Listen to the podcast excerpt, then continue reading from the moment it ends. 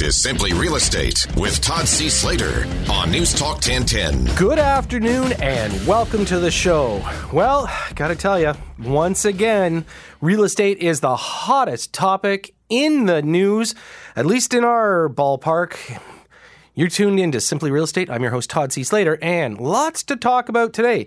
Uh, coming up a little bit later in the hour, I've got Minutes with the Mayor, and joining me is the Mayor of the town of Orangeville, and it is Mr. Jeremy D. Williams. He'll be joining me in a little while. And uh, interestingly enough, you know, Orangeville is one of those areas that a lot of people are not that familiar with. You know, a lot of people pass through it on Highway 10 going up to, let's say, Collingwood, Barrie a little bit north of Caledon there. But interesting stuff going on up there. Lots of development and, you know, really a nice community. So we are going to be uh, talking with the minute, the uh, mayor on our minutes with the mayor in a little while. And uh, have you been following what happened this past week at uh, Yonge and St. Clair with the uh, Badminton and Racquet Club of Toronto? Well, does it uh, make you pause or have a little bit of concern for condominiums, considering with all the water that ended up flowing out after that fire? You know what? Here's the thing is condominium insurance going to go up over the next little while? Well, I'm going to bring in an expert, Michael Applebaum from Ideal Insurance Brokers. He's going to be joining me, and we're going to be talking about insurance and condominiums. And, you know, a lot of you have heard me say the sky is falling in Toronto. And what I mean by that, of course, is a lot of the plate glass that comes out of some of these buildings. And eventually, when it smashes down onto the earth, it does create a little bit of an expense. But what happens if somebody actually gets hurt or injured, or for that matter, killed from something like this? I'm going to put it to Michael. I want to find out is it going to be expensive for insurance? According to uh, some reports, it's getting harder and harder for condominiums to get insurance, in fact, in the downtown core. And we're going to talk about that because uh, really important for you to know. Also, what about this report coming through the Star this week? Uh, I don't know if any of you tuned in to Jerry Agar on Thursday morning. Uh, I was on with him, and we're talking about this thing called a bubble. That's right, that uh, six letter word, and everybody has been trying to predict a bubble in the Toronto real estate market for years. In fact, some economists every single year bring out the fact that it's this year is the year of the bubble. We're going to burst. We're going to burst. We're going to burst. Well, I have a real problem with this whole report, and quite frankly, I'm going to call it a whole bunch of hooey to the fact that these people have to get their heads around one thing just because inventory drops, and inventory is not the indication when it drops of a bubble.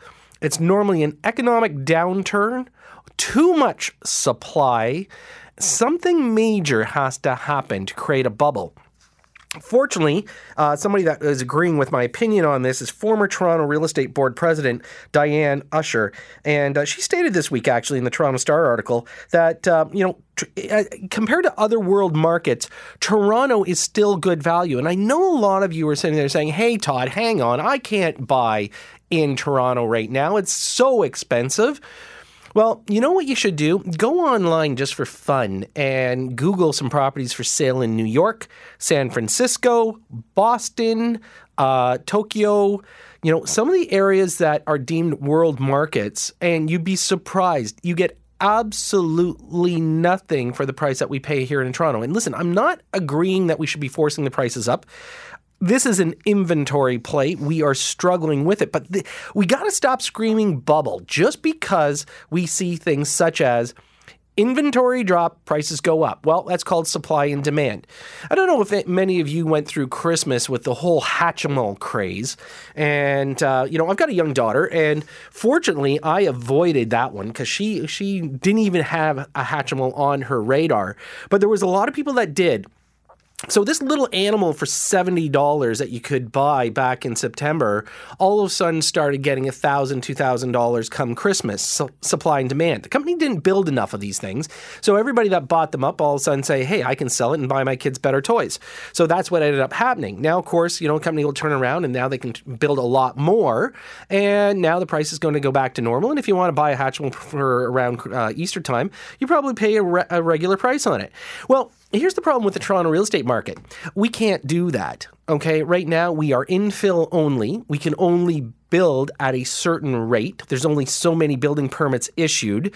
You know, we keep looking at the uh, the the skyline and we see lots of cranes. But have you ever noticed how long a vacant piece of property will sit there? So it's not like we're all of a sudden going to have this surge where we turn around and say, "Hey, let's get three building crews going this week." Uh, you know, throughout the night, go 24 hours. We're going to build more so we can take get rid of this demand. It's not going to happen. In fact, reality states the fact that we are not going to have an oversupply of inventory in Toronto. With the current amount of people that are migrating, immigrating, coming into the area, you know what? There's always going to be a demand. And so this is why we have to keep a, re- a realistic look at the values that we're establishing right now in Toronto. I don't think we're going to keep at the same rate. Uh, right now, uh, year over year in January, the balanced numbers 22.6% over last year increase in pricing. That's a big nut.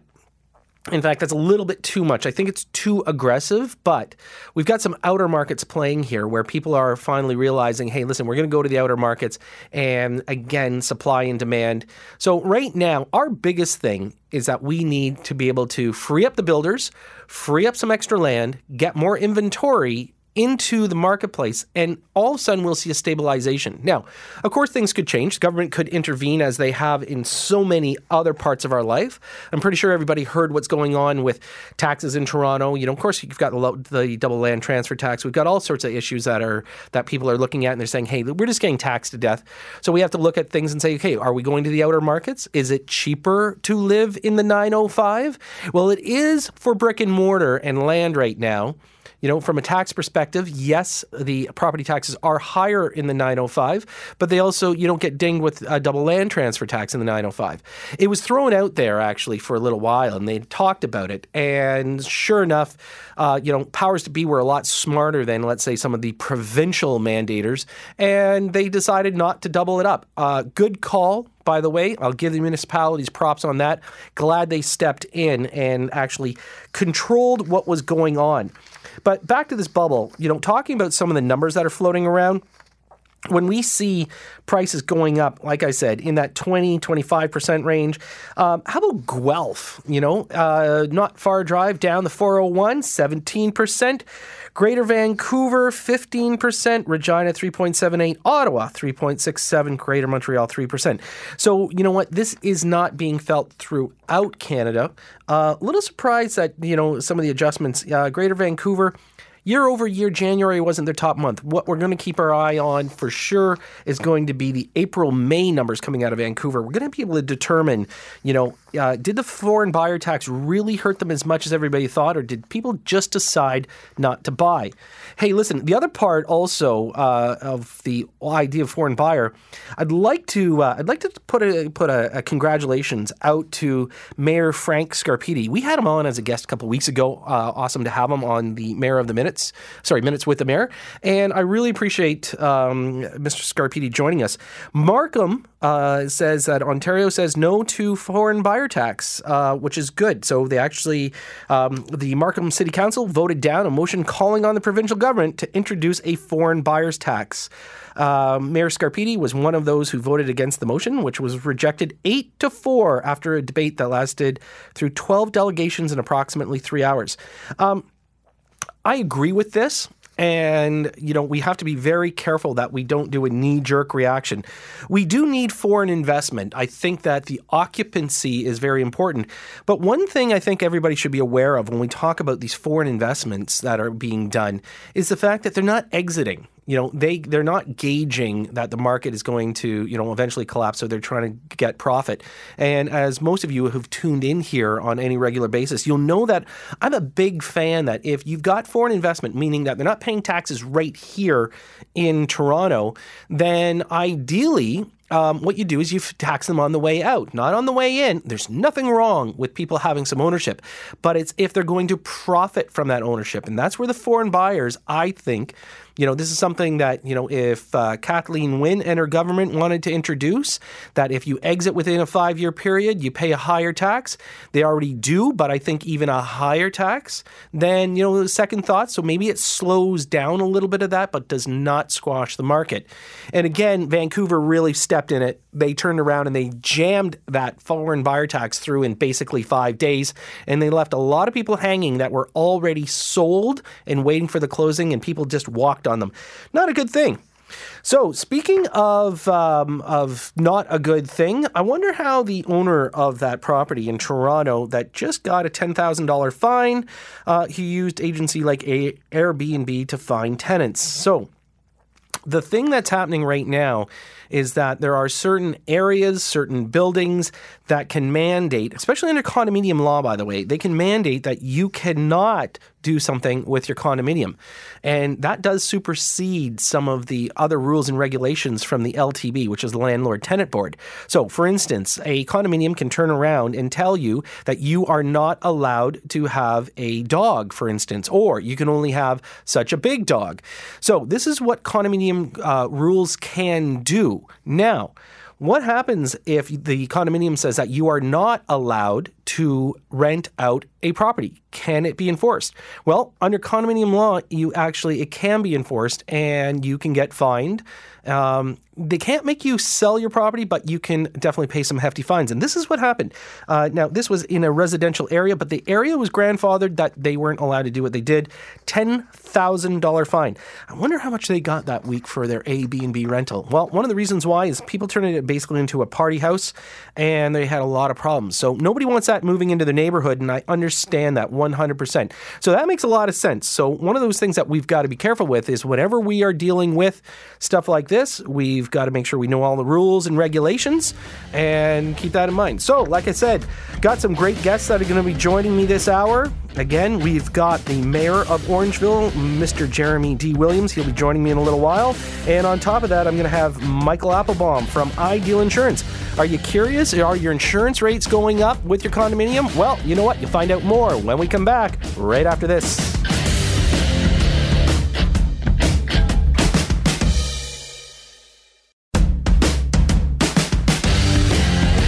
Now, more of Simply Real Estate with Todd C. Slater on News Talk 1010. And welcome back to the show. As I mentioned a little bit earlier, what happens when you have a major catastrophe happen near your condominium building? Does it reflect on your insurance if things have to be repaired because of that? And what about falling glass in some of these buildings? What if somebody gets hurt? Injured, killed, or something like that. So instead of me guessing at it, I decided to bring in an expert, and uh, it is Mr. Michael Applebaum from Ideal Solution Insurance Brokers. And Michael, thanks for joining us today at Simply Real Estate. My pleasure. Thanks for having me. So, Michael, you know, uh, obviously we saw this week big big in the news. Yonge and St. Clair Badminton Racquet Club of Toronto went up, but there was a lot of runoff, things like water, you know, the ac- people needing access in some of these condominium buildings. You know, maybe you and I can can talk about today condominium insurance. First and foremost, you know, we all we know that condominiums must have insurance, but who pays for this and what ends up happening in the long run? Mm-hmm. It's a, a, very good question. People don't think about this. When you uh, you see these big fires like this, people look on the news and they see smoke billowing into neighboring properties, and they see dozens of hose spraying thousands of gallons of water. And and so you're right. What happens to all the properties that are affected by this, but not directly, but indirectly by all of uh, all of these things? You also have an issue not only of smoke and water damage, but you, like you said, you've also got uh, the city fire department closing access to buildings. The immediate concern for condo owners who are living in their units, and for tenants is where am I going to stay? So you often see sometimes there'll be a fire in a building and people are displaced. Well, for those who have purchased condo insurance or tenants insurance, they'll have coverage on their policy called additional living expenses. It steps in if the property or the unit is deemed unfit for occupancy due to an insured peril. So in this case, if smoke had been billowing in through uh, openings and and the unit was deemed unfit, or you're on a lower level and water had penetrated your unit, and it just the insurer said you can't live here, uh, that coverage will provide coverage for you to stay in a hotel It may cover other related expenses for you to live elsewhere while it's being repaired. Uh, some of these, depending on the insurer, will even go as far as to pay some meals, sometimes temporary gym memberships, or even maintenance fees for your condo that you're not living in. Right. This is one of the reasons condo owners will always have condo insurance. Um, it's often required, particularly by the mortgagee. Right. But tenants often don't think about this. You know, a lot of tenants, we work with a lot of investors, and, you know, in, in most cases, a lot of people aren't aware that they can ask a tenant for their tenant insurance slip. If the tenant does not have tenant insurance and the tenant has to be moved out because of this precarious situation, then is the tenant then responsible for covering their own expenses or do they come back on the landlord and say, "Hey, I'm paying you rent, so you need to pay for it?" That's a good question. This is a very common misconception. Tenants often think, "Well, I'm paying for rent, so my landlord will take care of me." And in fact, that's not the case. The tenant is on their own. The landlord is responsible for making sure that they have their own policy to cover any betterments and improvements that they've made to their unit and for liability relating to the use of the unit. Right. But the tenant does have to cover their own personal property, their own liability coverage, and their own things like additional living expenses. Right. So a landlord can and absolutely should require a tenant to provide proof of insurance every year to make sure that this doesn't become an issue. The other thing I'll mention is there's also in that additional living expense, there's typically coverage for uh, if access is prohibited by a civil authority. So some of these buildings may not have been damaged, but the fire department said it's a dangerous scene, you cannot come in here. Right. And it may be one day, it could be a week. Yeah, they, um, they did mention, I think some people are able to occupy, but they at least lost one or two nights. Yeah, and so if they had to go stay in a hotel, if they had to go to a restaurant, if they had to go farther than usual to get to work, things like that, their insurer may pick up those costs under the additional living expense. But it is a very common misconception of tenants that the landlord will cover all of these things. So, Michael, let's let's talk about something that I think is in the future of condominiums, and it is a concern, and I alluded to it when I began, was the fact that you know we've got issues with some of these bigger buildings, some of these newer buildings. You know, you I'm sure you hear of it with mm-hmm. you know the the glass dropping. Definitely. You know, and unfortunately, you know, not to be a bearer of bad news, there's going to be a time where somebody will get probably severely injured or even perhaps killed. You know, this for the condominium insurance, and and again, uh, you know, we know that it's there are struggles for people getting condominium insurance, and is this going to be something in the future where you know maybe some buildings just can't get insured, or is there going to be you know major lawsuits against the actual condominium corps? That's an interesting question. It has definitely already happened. Now we have to understand the difference between the unit owner and the condo corp. So the unit owner's insurance is responsible for their unit, their personal property, their personal liability. Right. Uh, the condo corp's insurance insures the actual building. So all of the uh, common areas, the physical building, basically the walls right. until the paint. And yeah, there are a lot of markets that uh, used to compete quite a bit for insuring condo buildings, and it's very difficult to come by now. In fact, a lot of the specialty markets, so not your kind of what we would call your standard markets, uh, have stepped in and are now offering coverage through uh, specialty insurers for condo buildings. Right. And the number one cause of loss is water damage you know, they say, I know we saw a big fire, but water is the new fire, as they say. Sure. The second uh, most common that you alluded to is liability. It's not just your slip and falls, but it's windows and railings falling off of buildings and, and things like that. And so when we look at that, so so everybody has a good understanding is the condominium fees that you pay. When you own a condominium, you're actually a percentage owner of the condominium. So you're part and parcel of the condominium because you own the one unit, which means you're responsible for the condominium fees that are being paid for your actual unit. In fact, if you don't pay your condominium fees, then they can actually put a lien against your property. So if insurance rates go up, then that's going to affect adversely your condominium fees? It could absolutely. I mean, you may see you could see uh, certain buildings that you know, if you're in a building that's not terribly well maintained, or maybe it's a new building built by a, a builder who's had issues before, um, you could see your condo fees uh, go up significantly to account for these increases in premiums. Right, or a special assessment or something, sure. Well, special assessment would come up in the event that there was a loss sure. where the uh, condo corp did not have sufficient insurance to cover the loss. Um, and yeah, that can definitely be an issue too. So any condo owner's policy would have some coverage for special assessments. Excellent. Well, listen, Michael, thank you so much uh, for coming on today. I greatly appreciate it. We definitely would like to have you back My and, pleasure. and talk more about it. And it's been a real pleasure. Great. Thanks a lot. Thank you. Folks, that was Mr. Michael Applebaum from Ideal Solution Insurance Brokerage. And when I come back, it's Minutes with the Mayor. I've got the Orangeville Mayor, Mr. Jeremy D. Williams, joining me. So stay with us. Right back right after this. You're listening to Simply Real Estate with Todd C. Slater on News Talk 1010.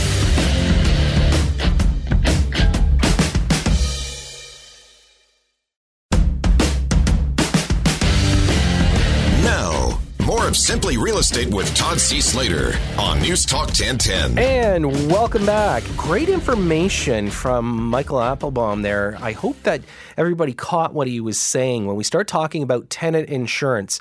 You know, I don't think a lot of people that rent realize how important it is for them to have their own insurance policy. But as Michael had uh, mentioned, when you have insurance, uh, it takes care of you and your personal effects.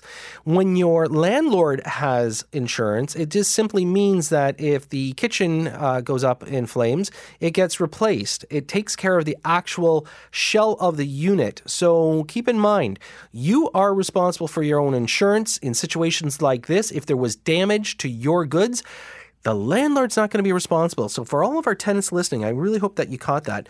This week, what is really cool is that uh, we're going to do an extension of our segment of Minutes with the Mayor. I would think most of you have heard of Orangeville, beautiful town just north of the city. Highway 10, great pass to get up there if you're on your way up to Collingwood. Most of you have driven through it over the years.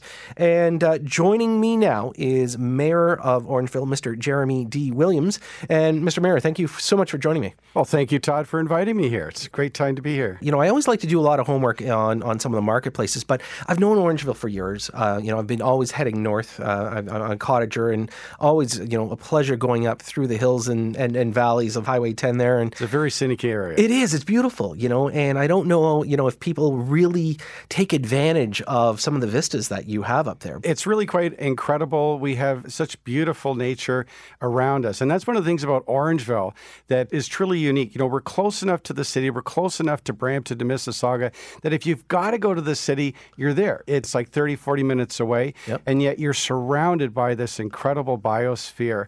Uh, we have Island Lake that's literally right on our doorstep, the Bruce Trail. There's so many outdoor activities. Yep. And yet we have all the things that you would need to live. You know, we've, we've got the Home Depots and, and the Walmarts. We're kind of a regional hub for shopping. The things that we have in our town are not what you'd expect in a town of 30,000. Restaurants, we have so many restaurants that have been featured on You've Got to Eat Here and another. They're that good, and yet we're just a small community of 30,000. when you take a look at Orangeville, it's got a small town feel to it, as as you mentioned. Very much. But more importantly, now you've you're definitely coming into you know the new level of you know shopping, and then literally on the outskirts, you know, there's a place like Mono Mills, and you know I don't know if a lot of our listeners have been there, but spectacular. It's not far from you at all. It is, and and this is not just a biased mayor saying about how great their town is. You know, the urban planners of Canada decided to have a competition, and they wanted to look at all of Canada to see what was the best street in in all of Canada. So we're talking about some very picturesque Atlantic uh, towns, all the way to British Columbia. Yep. And there was uh, there was two aspects to this competition. One was kind of a people's choice, which we won, and the other one we had twelve very talented, very knowledgeable urban planners who looked straight across Canada, and they determined that Orangeville had the prettiest, the best, nice. So it was voted the best street in all of Canada. Wow. And, and that just speaks to you know that's not my bias as a mayor.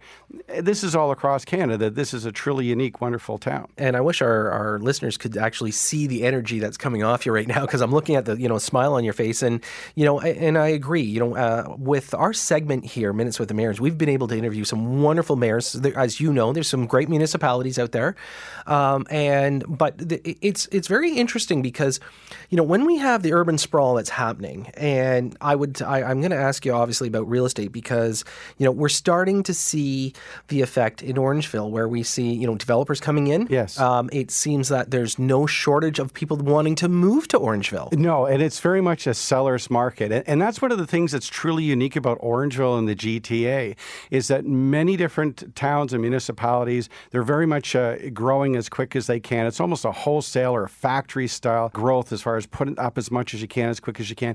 Orangeville's probably the only municipality in the GTA who's been able to control that. And so we do grow. We are growing, but it's a very slow, controlled rate. And quite frankly, that's what our residents want. Our citizens like the town that we have. They like the small town feel. It's got a real heart and a soul and a center. Unlike many of the other towns, we have as many people come into Orangeville to work as leave. And so that helps build that dynamic of a very solid, strong community. So great point because um, you know when when we talk about living in areas, we talk about employment, obviously. So you made a great point saying that you know people are going out, but people are coming in. What kind of industries do you have in Orangeville? Who are your major employers there? This is one of the great things. We have a whole bunch of different sectors. So we have determined through economic development that we are focusing on food production. We're kind of ideally located between the huge market of the Golden Horseshoe GTA sure. and to the north the agricultural farmland. So we felt that this was a, a, a smart thing to do. We have the largest producer of goat cheese in Orangeville. They call that their home. And we just recently have uh, a new quality cheese uh, that moved from Vaughan to Orangeville. And, and there's some other news that's coming out shortly. We have food production, but you know we've also done things like we've done the engineering for these special stainless steel bolts that went on the space shuttle. Right. We do these components to go into cars for airbags. So it is a very varied kind of industrial base, but also there's a lot of retail. There's also a lot of professional. We have Burnside Engineering, which provides engineering solutions across Canada. And you also have a very good hospital. Yes. If you were to go to just on numbers, our hospital is actually our largest employer. We're putting in a new expansion. It's heavily supported by our community through fundraising and the quality of service that's at Headwaters Healthcare Center. It's from the whole area that people are coming to our hospital. So, an, an awful lot of good features to being in Orangeville. Folks, if you're just tuning in, with me is Mayor Jeremy D. Williams. He is the mayor of the town of Orangeville. You know, we're having a little discussion a little bit about the, you know, ec- economic effects in Orangeville. And of course, uh, Mr. Mayor, I'm going to, you know, um, in our next segment, because you've been gracious enough to say you're going to stay with me for, for two segments, um, you know, definitely, we're going to drill down some of the real estate. I want to know who's moving in. But, you know, when we, when we take a look at the parameter of Orangeville, you know, uh, geographically, um, you know, your, your, I know your south end really is, is Caledon. You're almost kind of extend over to Holland Marsh area. Is that, is that correct? Like, because you, are very close to the agricultural part. So how far over? What is the parameters of Orangeville? Orangeville itself, it kind of spills out over to the surrounding municipalities, as you suggested, into Mono and into Amaranth. Yeah. And there are kind of little satellite communities around Orangeville. Right you know, we've really tried hard to keep it a cohesive community. So rather than big subdivisions, we've really tried to have it so that there's shopping, there's business, there's industry. There's a really a, a good mix, and that's been uh, very important. Our citizens also they don't want to see lots and lots of growth. We have almost, and I am biased, but we have almost the perfect town as far as I'm concerned. I, I visit a lot of towns in Ontario. Sure. And honestly, that is such a good town. We want to make it better, but we don't want to ruin it. The big subdivisions, all that kind of stuff. We're not going to see that. Uh, the provincial government has also realized our special and unique character and that we are surrounded by this rich, internationally recognized biosphere. So they want to protect that. It's very slow, controlled growth. The real estate market is a seller's market. It is fairly strong because right. so many people want to live here. You know what? We're going to talk a little bit more about that when we come back. Um, I, you know, I'm going to ask you a few a few questions because I, would like to know what's going to happen in five years in Orangeville. I want to know what's on the town planning. When we come back, we're going to talk more with Mayor Jeremy D. Williams from Orangeville. And I'm going to also ask his opinion of uh, Frank Scarpitti, the mayor of Markham, standing up for no foreign buyer tax. You know, this is one of those pet peeves that I have when uh, when the province started flirting with this and started saying, "Hey, let's bring it in. Let's uh, let's shut down some foreign buyers." You you know what happened in Vancouver. Well, you know what? I'm going to get uh, Mayor Williams' uh, comment on it when we come back after this. So stay with us. We'll be right right back with Simply Real Estate. You're listening to Simply Real Estate with Todd C. Slater on News Talk 1010.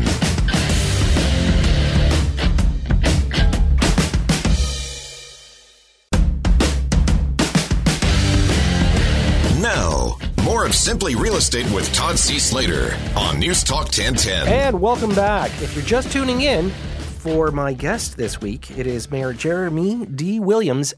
You're listening to Minutes of the Mayor right here on Simply Real Estate. And uh, Mr. Mayor, I noticed that uh, you also carry a camera with you. I have to tell you, that's very unique. yeah, it is. As far as I know, I'm the only mayor in the world that does a daily vlog. And so, what a vlog is, is just a video. So, every day I, I do a new video. And I really encourage people, they want to see more about Orangeville, they can check out my vlog on YouTube. They go to YouTube and they just search for Mayor Jeremy Williams or Mayor of Orangeville, pretty well anything will find me. And it's really a good way for people to see what I do in a day. So it, it's not really political. It's just a day Informative. in the life of. Yeah. That's right. And, and you're going to see some great shots of Orangeville. Excellent. Well, good to know that you've got that. So, folks, make sure that you uh, do search that out and you're going to know more about Orangeville. Now, Mr. Mayor, we were talking a little bit earlier, obviously, about all the positive attributes of Orangeville. One of the things in the news uh, in the last year, of course, has been foreign buyers. And um, just this past week, um, we've had uh, Mayor Frank Scarpitti out of Markham join us uh, in the Right. past. And you know what? They Markham they decide to stand up and say, "Listen, we don't want foreign buyer tax." And so um, I'm going to give you a two part question here. Okay. Um, do you have a lot of foreign investors coming into Orangeville that you're aware of right now, or do you feel that it's more destiny buyers, meaning that they're coming in for the destination to live there? Most people, when they see Orangeville, when they come to Orangeville, they want to live there. Okay. it's really that simple. Sure. And of course, I mean, every municipality in the GTA is going to have some of those people that want to buy it just as an investment, whether it be foreign or, or local. We, we do see that, but not a lot. It's primarily people that come to our town, often for one of our events. We have lots of events throughout the year. They come, they see it. And I, I speak to so many people who six months later, they say, hey, you know, we really loved it. Sure. We wanted to, to make that part of our lifestyle, and, and then they moved there. Everyone has to be careful when they start trying to control a market. We're in a free market system, and when you start putting these different taxes and, and barricades, it's never a good way to go as far as I'm concerned. I think you should let the market dictate control itself. You know, obviously, um, you know, last year in August, um, you know, Vancouver, uh, which you know most people deem to be a very overheated market, very low in inventory, a lot of foreign buyers. You know, they always said it was a lot of Chinese buyers coming into the marketplace. Yeah, it's spit upside down. Yeah, I don't know if you actually had a conversation with the mayor out there in, Van- in the city of Vancouver, but when they when they implemented it, actually, we brought on uh, you know a, a few people from the marketplace and um, somebody from the opposition, and they said you know big mistake. Um, the market was already in a little bit of a uh, you know a turnaround on its own naturally. And then this ended up affecting people in general. As a mayor of a municipality, um, does it make sense? I mean, you know, this was a provincially mandated thing. I personally think that the the mayors should have a little bit more control. You know, I'm a big fan of you know uh, mayors being able to because y- you have a you have a much better pulse on what's actually going on Yeah, than let's say a premier. If there's one person that knows their municipality well, it's going to be the mayor. And so that high level government sort of interference, it's always done with good intentions, but it doesn't always work out. Now, you you mentioned British Columbia and Vancouver. They're under a lot of pressure from the, the Chinese bringing money in, and that's that's the thing. It's it's a way for the Chinese people to bring money into Canada. Is this something that we should fight against, rail against, or maybe the better way is to let the market sort it out?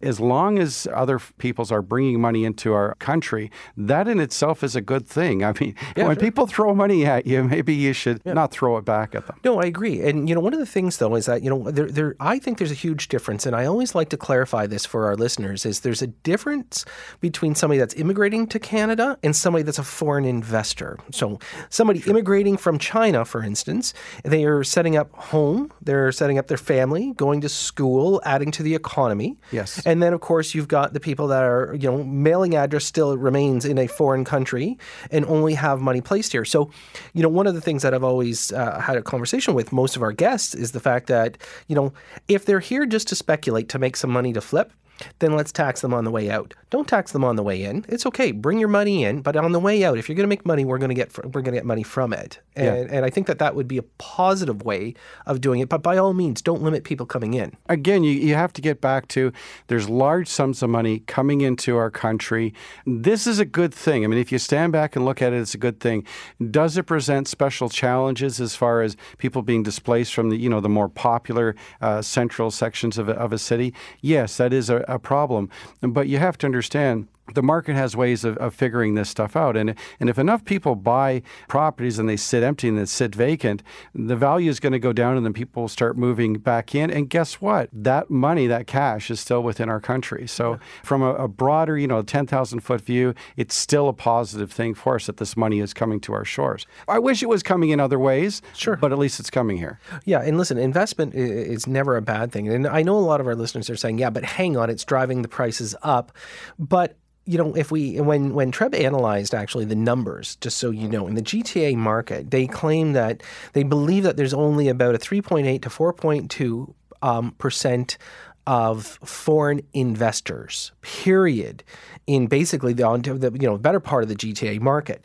So that's a that's a that's a number that you know most people thought. Listen, it's got to be way higher than that. You know, automatically everybody was saying, oh, it's got to be 20, 30 percent similar to Vancouver, which actually almost ta- tapped out around 50 percent. You know, I'm not surprised that we don't have the same foreign investment, but we've got the big immigration. So everybody that comes to Canada, majority of people want to land in the GTA. Well, uh, Toronto's this huge, enormous magnet. It's kind of the center the country in so many different ways. So I can't imagine being somewhere else in Canada. This is the center. This is where you know the financial industry, the manufacturing. Tech, there's so many things in this area. Again, though, we get back to you know if you imagine everybody buys this real estate and then people are displaced because they need more real estate. So then there's more building, and so that helps our economy. And guess what? There's more people employed, sure. and we're all doing uh, very much better. So I don't think that we should focus on these little blips that happen in any market, and every market does that. Every market has a little bit of a blip, but that's not going to be forever. I think we've seen that surge. It's kind of petering out, and uh, I don't like meddling too much in the market. For those of you just tuning in, uh, you're listening to myself, Todd C. Slater, and my special guest today, Mayor Jeremy D. Williams, and he is the mayor of the town of uh, Orangeville. Mr. Mayor, you know, one of the things that, um, fortunately for yourself, you have a good crystal ball on the town, and, um, you know, looking at the next five years, what can people look towards for Orangeville? What's going to happen over the next five years? I'm hopeful that we can continue in the path that we've come down so far, and that is controlled growth, making sure that any development uh, it makes sense for our town. I speak to developers on a regular basis that want to build in our town, and I always say the same thing to them. I say, if you're going to build a quality product, I want it to look really nice. You're going to have success selling it, and so I want to continue along that. Where any new developments are top quality, it's going to make our town an improvement, and that's my focus. Bringing those quality employers, anything that we can do to improve our lifestyle for our residents. To me, that's key. And it's paid dividends because people will come to our town, they'll see it. Uh, we've had executives come for the day and then they end up, you know, moving, putting an office there, that sort of I want to see that continuing. So I don't see a big explosive growth. Uh, the province has also said with their Places to Grow Act that it's going to be a controlled growth simply because of our, our beautiful natural environment that we find ourselves in. Right. So the next five years is going to be a very slow, steady growth. Some of the areas to the north of us, Shelburne, Grand Valley, they're seeing exponential growth. They're growing at very high rates simply because they don't have the same controls. Orangeville's popularity, Orangeville's success is spilling out to the smaller towns around it. And you've got a lot of conservation uh, surrounding you, so some wonderful areas that right on our doorstep. Yeah, which is great because that kind of gives you that. I call it a hedge, but it gives you that protective fence. So again, it, it does it does sustain a modest growth, not one out of control. As you mentioned, some of those other marketplaces. You know, basically, we're looking at the GTA goes all the way up to Barrie. You know, in between yeah. that, um, you know, we we we see some good infill, and fortunately, you know, I congratulate you on uh, you know uh, taking care of Orangeville. You've done a wonderful job, and uh, I wish you all the continued success with it. Well, thanks very much. And you are an investment expert.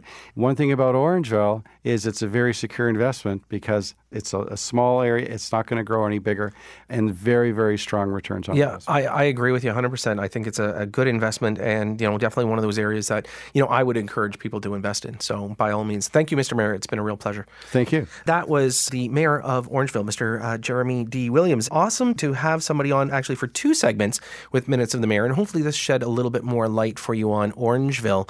Remember, each week here, um, you know, we're trying our best to keep uh, the mayors of the GTA coming in and meeting with us and having a chat about their each unique uh, municipalities and what is going on with them.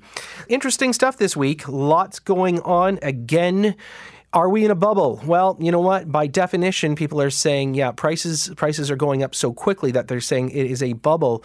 Uh, had a great conversation with uh, Jerry Agar uh, regarding that this week as well. You know what? My take on it is it's not necessarily the same. You know, maybe it's a different bubble, but the question is, can it burst? Well, if supply stays low, demand stays high, there are those people that will always afford the real estate. Keep that in mind. Um, you know, you just have to make sure that if you weigh into this one, make sure that you are not overextending yourself. Yeah, I know you hate the idea that you have to overpay on something, but you know what? Don't push it. You know what? Buy something that needs a little bit of work, you know, get a little sweat equity and you'll be all set.